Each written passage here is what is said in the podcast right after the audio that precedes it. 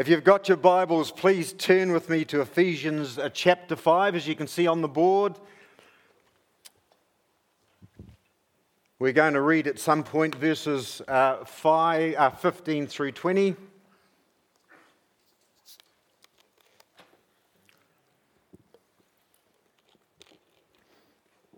This morning I'm launching this four part mini series, which is simply entitled The Holy Spirit. Holy Spirit, part one. It kind of makes sense, doesn't it? And uh, just wanting to build a little bit of a foundation for the other three preachers who will be coming um, um, after me in the next three weeks. Uh, as we talk into this uh, incredible, critical, crucial arena, this thing about the Holy Spirit. You know, according to Google, and Google is always right, isn't he, she? Or is it they?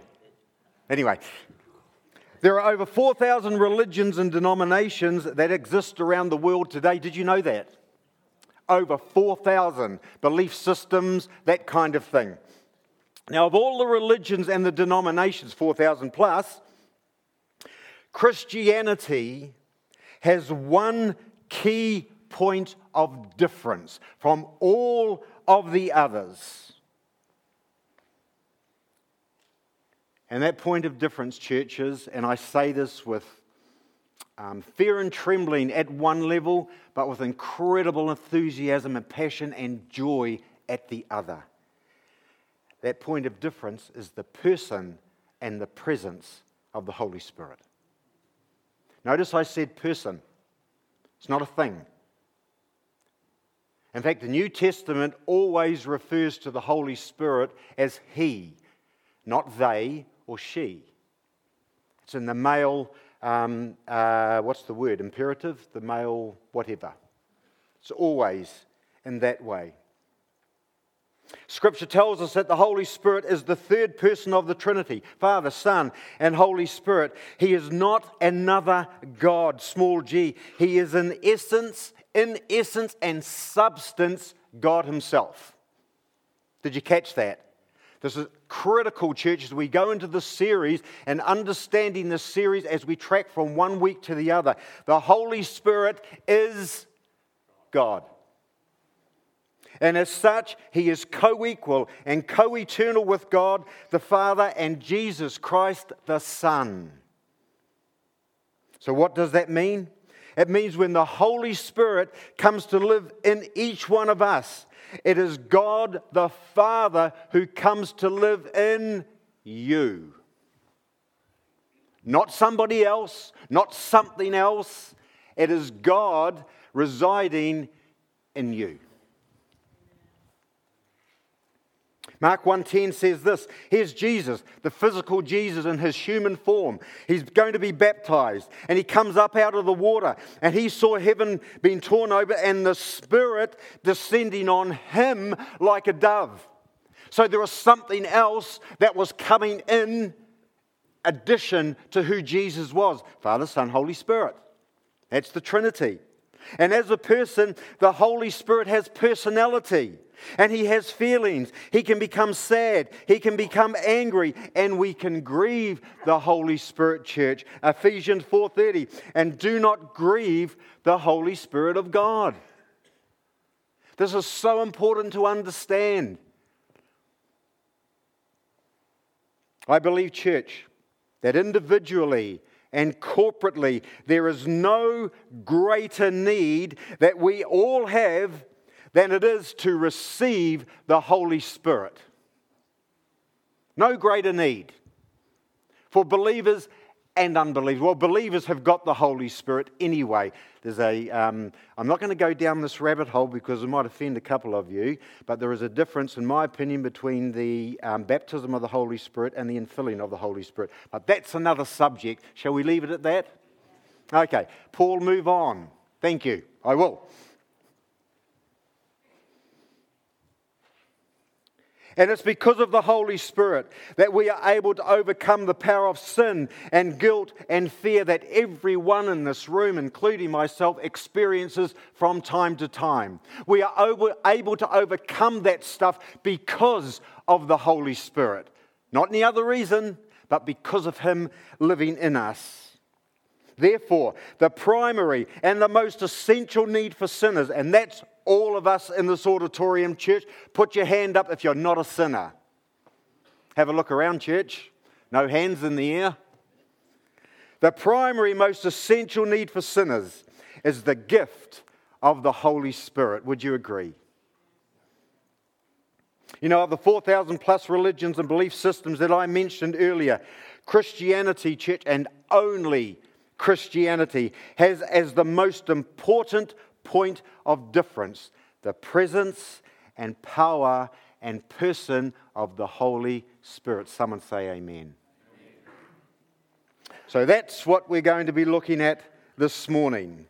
Uh, you'll notice we're going to be doing communion later on this morning, and that we're going to do at the end. So don't worry, we, we won't miss it out. We will be having communion, but we're going somewhere with this, so stay with me. The Apostle Paul's letter to the church in Ephesus, he begins by describing what God's plan, God, this is God's master plan for, um, for the church. Uh, uh, and uh, Ephesians 1.10 says, His master plan is to bring all things in heaven and earth together under one head, that is Jesus Christ. Paul's letter focuses then on two persons of the Trinity. The first is what God did through the person and the ministry of Jesus, yeah? His time on earth and still doing it today. But also, number two, through the person and ministry of the Holy Spirit. And the Holy Spirit Church is here right now. He's talking to us this morning. He spoke through Robert this morning. He spoke through the team that were in the prayer meeting this morning, and that translated from there physically into this auditorium this morning. He's speaking into your hearts and your lives and your minds. Some of you will be sitting there, and you know that the Holy Spirit has said something to you during worship. Where's Mike Collins, by the way? Where's Mike? Where is he? That was just you at the top of your game, Mike, this morning. But let me tell you something, mate. Sorry to steal your thunder. Was the Holy Spirit in you, which you allowed to work through you. Well done, bro. Well done. That's what God does. It's what God does, to church. He's here right now. He's ministering to us. So here's my question Brenda, what's God saying to you right now? What's the Holy Spirit saying to me, you, right now? Because He will be talking. He's not silent, He will be saying stuff. So, just, we, uh, just before we uh, dive into this morning's text, and we'll come back to that in a second, um, I just want to touch on one other critical point in laying the foundation for the series going forward um, in, in, Ephesians. Um, that, that, that unity is also a major theme of the book of Ephesians. Okay? All the stuff I've just said just before, that's important, but this is also important to understand this. And I want to explain this issue of unity that the Bible describes that can so easily be misunderstood. Now, listen to this. Nowhere in the Bible, absolutely nowhere, are we commanded to create unity. Nowhere. We are not commanded to create unity, and for good reason. As human history has proved time and again, if unity were left up to us to create, we would not be able to sustain it. We would mess it up every time. Just the, the dilemma of human nature. So we cannot create unity, nor does the Bible ask us to create unity. But we are commanded to keep the unity of the Spirit through the bond of peace. Can you see the difference? Make every effort to keep the unity of the Spirit through the bond of peace. Our job is not to create it, our job is to intentionally work to keep it. We are responsible to do all we can so that unity is alive and well amongst us. That does not mean, church, that we should all think the same and say the same and do the same. That's not unity, that's been silly.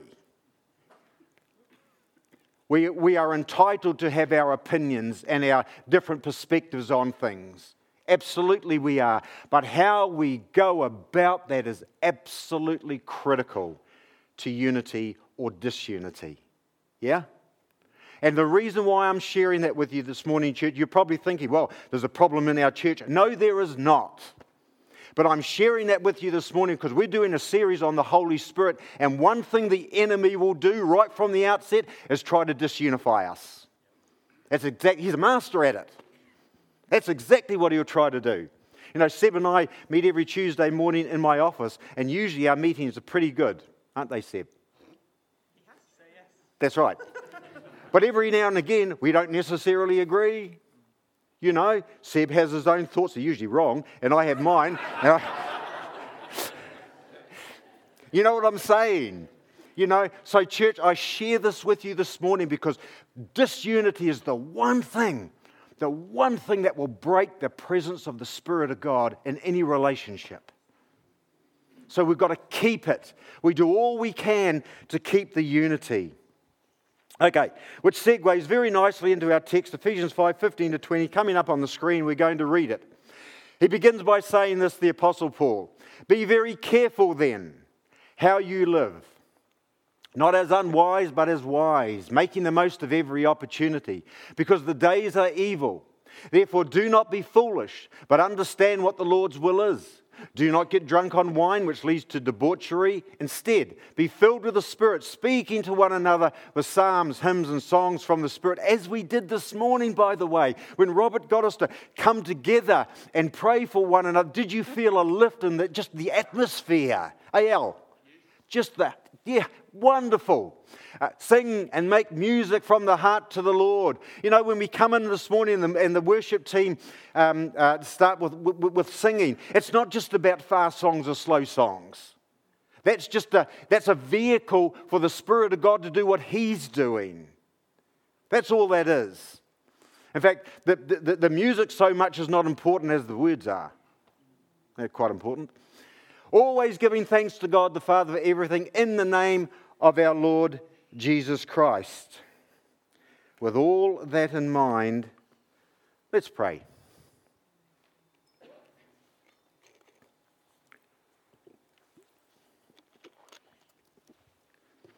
Father, we welcome your presence here. We speak, Lord, words of life and hope and encouragement and permission to you, God, to come and fill this place afresh with your Holy Spirit. Lord, we know that each Christian carries you within them. We know that. But we're talking more than that, Lord. We're talking about a manifest presence of God coming and doing what we cannot do. We welcome you, Holy Spirit, into this place this morning, Father. Open the eyes of our hearts, Lord, to hear your word, to take your word into our lives personally, to say to myself and ourselves, God, what are you saying to me this morning? What are you asking of me this morning that I may become more like you? In Jesus' name. So, my first major point out of this text is we are to live our Christian walk carefully and thoughtfully. You know, someone has rightly said that we do the things that we value most. That would be true, wouldn't it? The things that we value, that's what we naturally do. It's not a struggle to do those things. One of the things I value is coffee at a cafe. I do it quite easily, really simply, no problem. You know, generally speaking, our job, our education, our family, our home, our hobbies, our health, our dress and appearance are things that we value in this life, and I'm sure you would all agree with that. Paul's statement says this Be very careful how you live and it's a reminder. It's why he starts with it. It's a reminder that as followers of Christ, how we live our Christian life really does matter.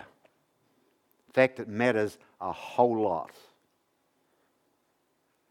The New, uh, New English Bible says it more urgently. It says this Be most careful how you conduct yourselves. Paul tells us how.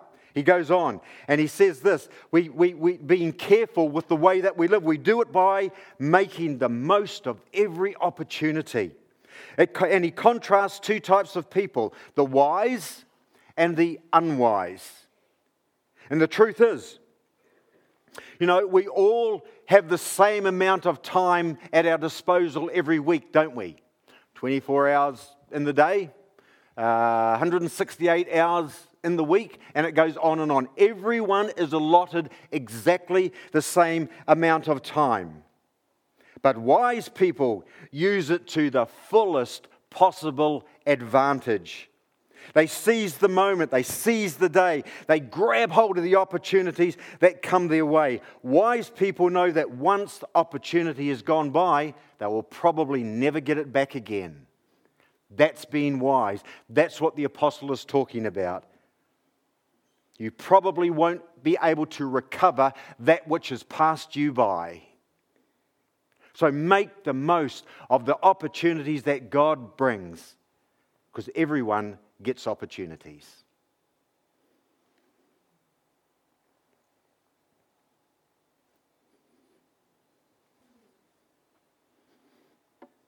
The great theologian Jonathan Edwards wrote this. In fact, it's coming up.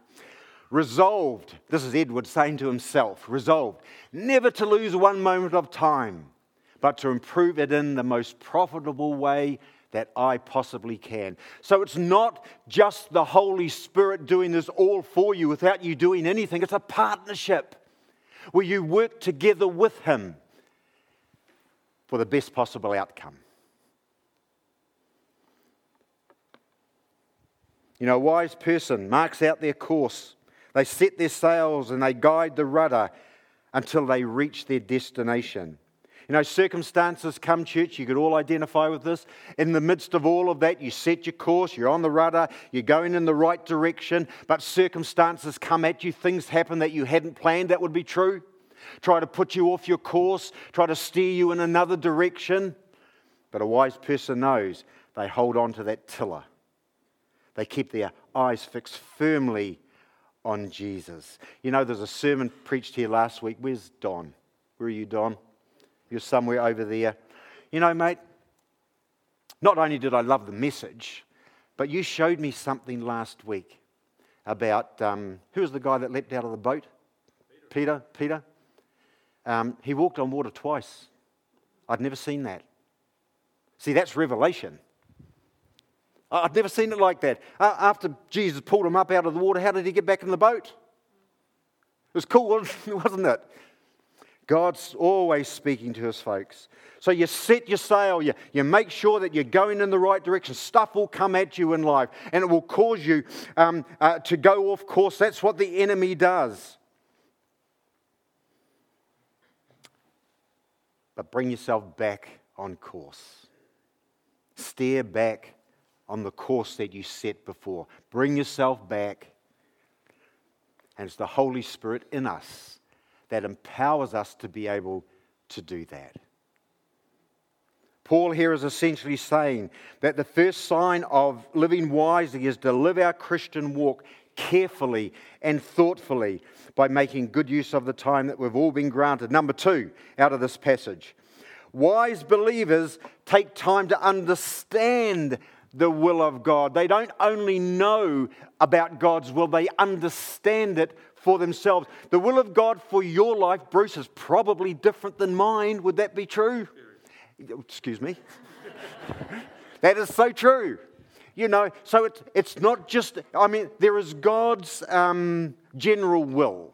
God's general will, what would that be, church? Tell me.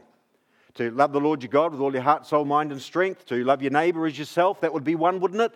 That would be true for all of us. Uh, yeah? But then there is a specific will for your life, and it'll be different than mine, I suspect. So there is a world of difference between knowing the will of God and understanding it for your life. Verse 17, that word understanding, it strongly suggests engaging our minds in the process of discovering God's will for your life. Don't put your brain in neutral. Don't do that. It's not wrong to carefully think things through before making a decision. Thinking, considering, reflecting is not a lack of faith, it's wise. That's smart thinking. Church, not only is that not thinking the stuff through wrong, it's also dangerous. Again, I want to quote, um, I want to quote uh, a Warren Wiersbe who says this We discover the will of God as He transforms our mind. That's Romans 12. And this transformation is the result of doing a couple of things reading our Bibles, picking the Word of God up, and having a regular time in your schedule to read the Word of God, understanding it. And the second thing, most critical thing, is talk to God about it prayer. Just talk to Him. Bring it in right there into the center of everything you're doing. Say, God, what am I going to do with this, this situation? How are we going to resolve this issue? Bring God into it. That'll help you understand the will of God for your life. Here's the point God gave us a brain, church, and He expects us to use it. Use it wisely, gathering the facts, examining them, weighing them up, and praying about them. God does not simply want us to know His will, He wants us to understand His will. Because when you understand His will, that's what empowers you to do His will. Does that make sense, church? Is everyone comfortable? Are you warm? on Wednesday coming, see, there are nine heat pumps in this room, I think. Only five of them are working. So after Wednesday, all nine should be working again. They've had to buy four brand new ones. So there you go. We're getting there. We're getting there. I want to say this again, church. It is the understanding of His will that empowers us to know what to do with His will. And the third thing, the third part to this, we are to be filled with the Holy Spirit. That is a definite article. We are to be filled with the Holy Spirit. Paul has already told the Ephesian church not to grieve the Holy Spirit. Now he says to them, Be filled with the Holy Spirit. and this church is where things start to get really exciting. They sure do be filled with the Holy Spirit. What does that imply? Well, it implies that we're leaky vessels. It implies that we can run out of His presence in our lives. That's what it implies. In fact, I think it's quite succinct. to be filled suggests to me very strongly that when I came to faith in, excuse me, Jesus Christ, and the, the, the baptism of the Holy Spirit fell upon me in such an incredibly powerful, demonstrative way. It was unreal. Um, but, you know, a few months later, you know, Mike, I wasn't kind of operating in that space. You know, life, we started having children and mortgages and all sorts of things like that. Life just happens, doesn't it? And what can happen is you, you have this incredible encounter with God, and it's real and it's genuine and it is God. But the stuff can just leak out of you. That's what happens. So we need to come back and be refilled. That's what I'm talking about. Now, you know, I said earlier to you, I don't want to go down the rabbit hole of the baptism of the Holy Spirit um, um, versus being filled with the Holy Spirit, but let's do it anyway. what I believe is, without upsetting some of the theologians here, what I believe is, is that we leak. And we need to be topped up. That's what I'm saying. Yep. Anyone disagree? Put your hand up. We're all on the same page. Just, that's as far as I'll go with it. You know, being filled with the Holy Spirit has generated much discussion and confusion uh, today, and it's important we study Paul's teaching here very, very carefully. Paul first draws a comparison between alcoholic intoxication and the Holy Spirit's fullness. He says this do not get drunk on wine, which leads to debauchery. Instead, be filled with the Spirit. It's worth noting that in Paul's day, and in context here, in Paul's day, the heathen cult of Dionysius, I think you pronounce it, the heathen cult Dionysius regarded intoxication as a means of receiving inspiration. In other words, they would deliberately get drunk and believing that they would receive something positive as a result of that. Yeah? That, that's, that's what the cult believed. Yeah. Don't go there, Paul. Okay, it's worth noting. Now, let me explain, though, what Paul the Apostle means here. A person who is drunk, we say, is under the influence of alcohol. Yes? That's what we say. And certainly, a spirit filled Christian, this is a genuine move of God's Spirit I'm talking about here a genuine move of God's Spirit um, for a believer. They are under the influence or power of the Holy Spirit. Would you agree with that? Yep, okay. But there the comparison ends as Paul um, puts these two things in contrast, one against the other the spirit of um, uh, alcohol and the Holy Spirit. One's a small s, alcoholic side of it, One's a capital S, meaning it's divine.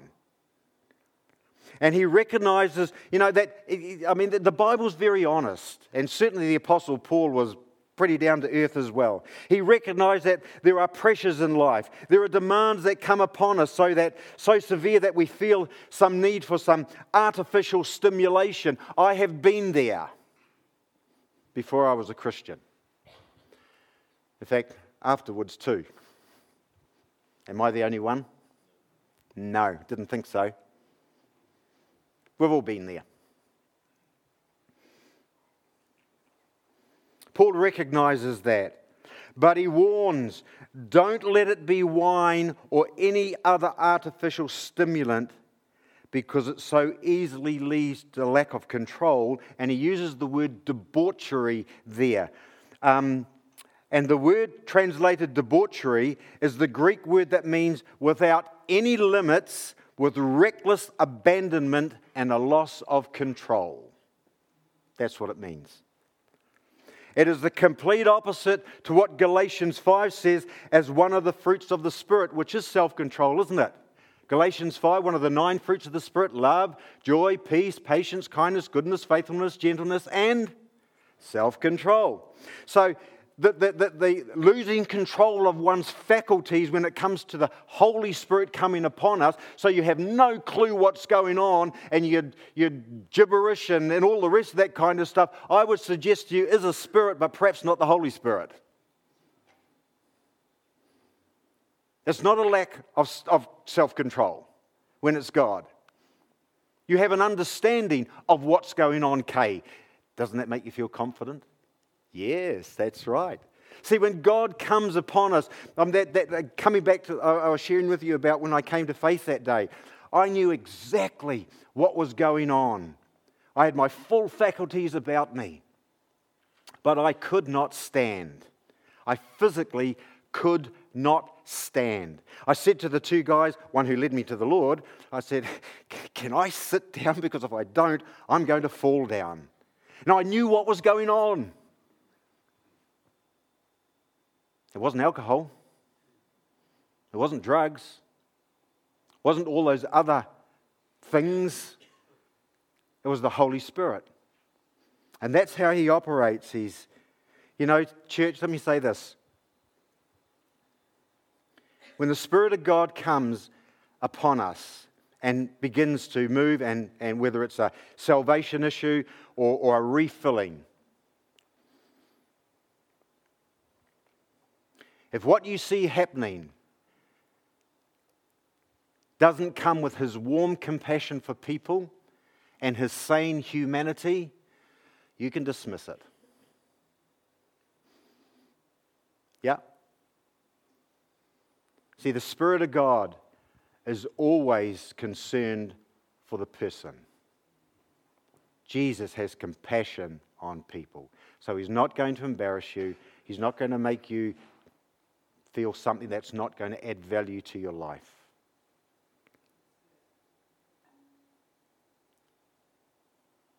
Do not get drunk on wine, which leads to debauchery.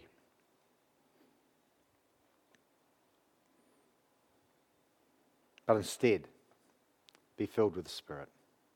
Isn't that awesome? It's a command.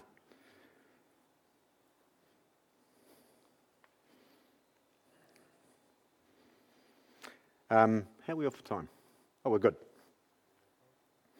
Um, you might be thinking now, if you know your Bible reasonably well, in Acts, um, when, they, when the disciples came down from the upper room, um, uh, they were speaking in other tongues. And there's a whole lot of things were going on, and the general population saw all this happening and said, they must be drunk. Remember that? Where it says that in Acts? Well, let me explain what was actually going on there.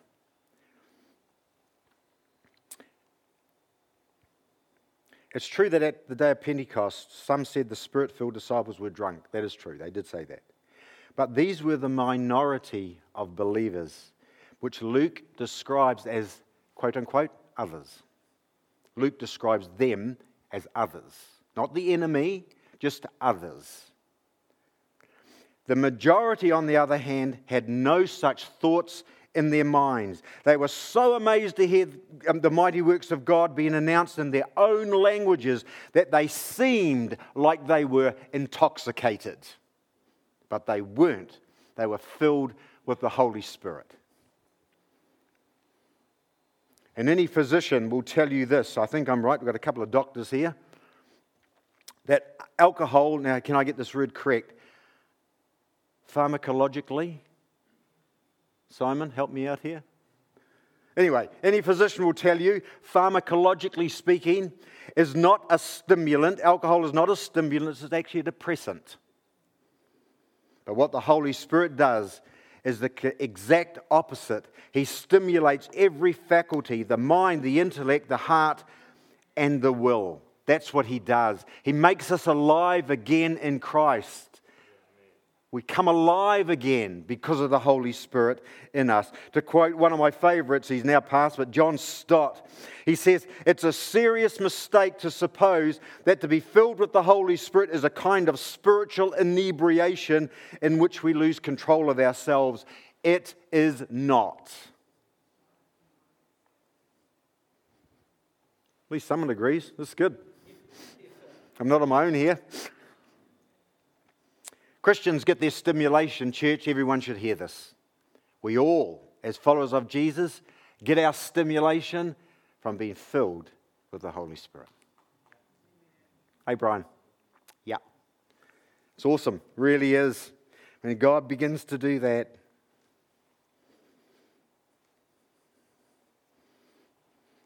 The Apostle Paul made the contrast between being drunk with wine and being filled with the Spirit, capital S. And here's the contrast one causes you to be out of control, the other enables you to be in control. Before I was a Christian, I understood that physically. Just take my word for that. I understood that. I can tell you the difference is huge. One is counterproductive, the other is productive. One makes you powerless, the other empowers you. One brings you sorrow where the other brings you joy. For a Christian, Ephesians 5:18 is not a promise or even an option, it is actually a command, be filled with the Holy Spirit. It's a command. Now, just to clarify, some believe that this is a once for all filling. I don't believe that. You'll be pleased to hear that, Miriam. I think you told me off one day about this issue. I'm sure you did. And, and I came to your way of thinking. So there you go. Yes, there you go. Um, where was I? Now I've lost my place. Um, yeah, I don't believe it's a one, a once for all filling. I do believe that the baptism of the Holy Spirit is once for all. I do believe that the point of salvation. But we leak. I do. Yeah, Robert. You know, you just do. You just run out of steam. Need to be filled again and again and again. So here's the, th- here's the thing, church. As we come to communion, I'm reminded again um, that I said something I said earlier that, that, Paul said we can quench the Holy Spirit. Do you remember when I said that? Uh, 4.30, I think, Ephesians 4.30? Somewhere in there. It's in Ephesians. He reminds us that we can quench the Holy Spirit, who is already in you, by the way. If you're a follower of Jesus, you've accepted Jesus Christ as Lord and Savior, you already have the Holy Spirit in you. But we can quench him in us. We can kind of hold him down, if you like, hold him at arm's length. And we do this in a number of ways. Um, the Bible describes how we can impede the work of the Holy Spirit in us and then through us. Number one would be this, and there's probably more. We quench the Spirit whenever we despise prophetic utterances. So, when a prophetic word comes, in one sense, Robert, this morning you were sharing in a prophetic way over the life of the service. And did you see the response? No one here was putting that down, at least not that I saw. So, God was able to move, and there was a unity about that. Did you see that? Did you sense that? But people that, that um, uh, despise prophetic utterances, 1 Thessalonians 5.20, can quench the Holy Spirit. Another way that we can quench the Spirit is, is whenever we diminish his activity. We undermine it and say, ah, oh, just they're all drunk. They're all drunk. When we do that and diminish his activity, Romans 8 15 to 16 and Galatians 4 talks about that. Another way that we can um, quench the Holy Spirit is when we willfully ignore what God is saying to us. When we willfully do that, we know God has spoken. You're absolutely convinced, God, you've said this to me. But then you go, I'm not moving. That's it. No more. Don't come any closer. That will quench the Holy Spirit. Another way um, that we quench the Holy Spirit is when we harbor or we allow or we accommodate unforgiveness in our spirit. And by the way, that unforgiveness could be that you've got an issue with God, between you and God. Sometimes we can be, uh, uh, we, we, can, un, what's the word? What am I trying to say? We can not forgive God, blame Him for whatever. So, unforgiveness can come in that way. Unforgiveness towards others, that's usually the biggest one, but here's one that undoes so many people when you cannot forgive yourself. Hello, some people this morning. When we cannot forgive ourselves. Now, you may have to work through that issue. I'm talking about forgiving oneself. You may have to work that through. It may take some time. That's fine. But if God has forgiven you, don't you think you owe Him to forgive yourself? Yeah? If the Master of the universe has forgiven you, and He has, and you're still holding on to your own stuff and I, I cannot get beyond this, God, you really do need to deal with that issue. Because if you don't, it will quench the Holy Spirit who is already in you. It will quench Him working through you. He won't up and leave, He's still there, but it will impact what you do. Church, this is not an issue of salvation. This is an issue of effectiveness. When we grieve the Holy Spirit, we diminish what He can do and will do through us. When we grieve Him, we diminish that. Georgia, can you come on up, please, young lady? Before we take communion, I want you to ask God if there is anything in you that could be quenching the Holy Spirit and preventing Him from working through you. You ask Him that yourself. My encouragement to you is if you come up with an answer to that, the Holy Spirit shows you something, when the time is appropriate, do something about it. God wants His church, that's us, to be absolutely free agents to be used by Him to do whatever it is that He's wanting to do through us. But if you harbor that stuff, it will diminish His ability to work through you.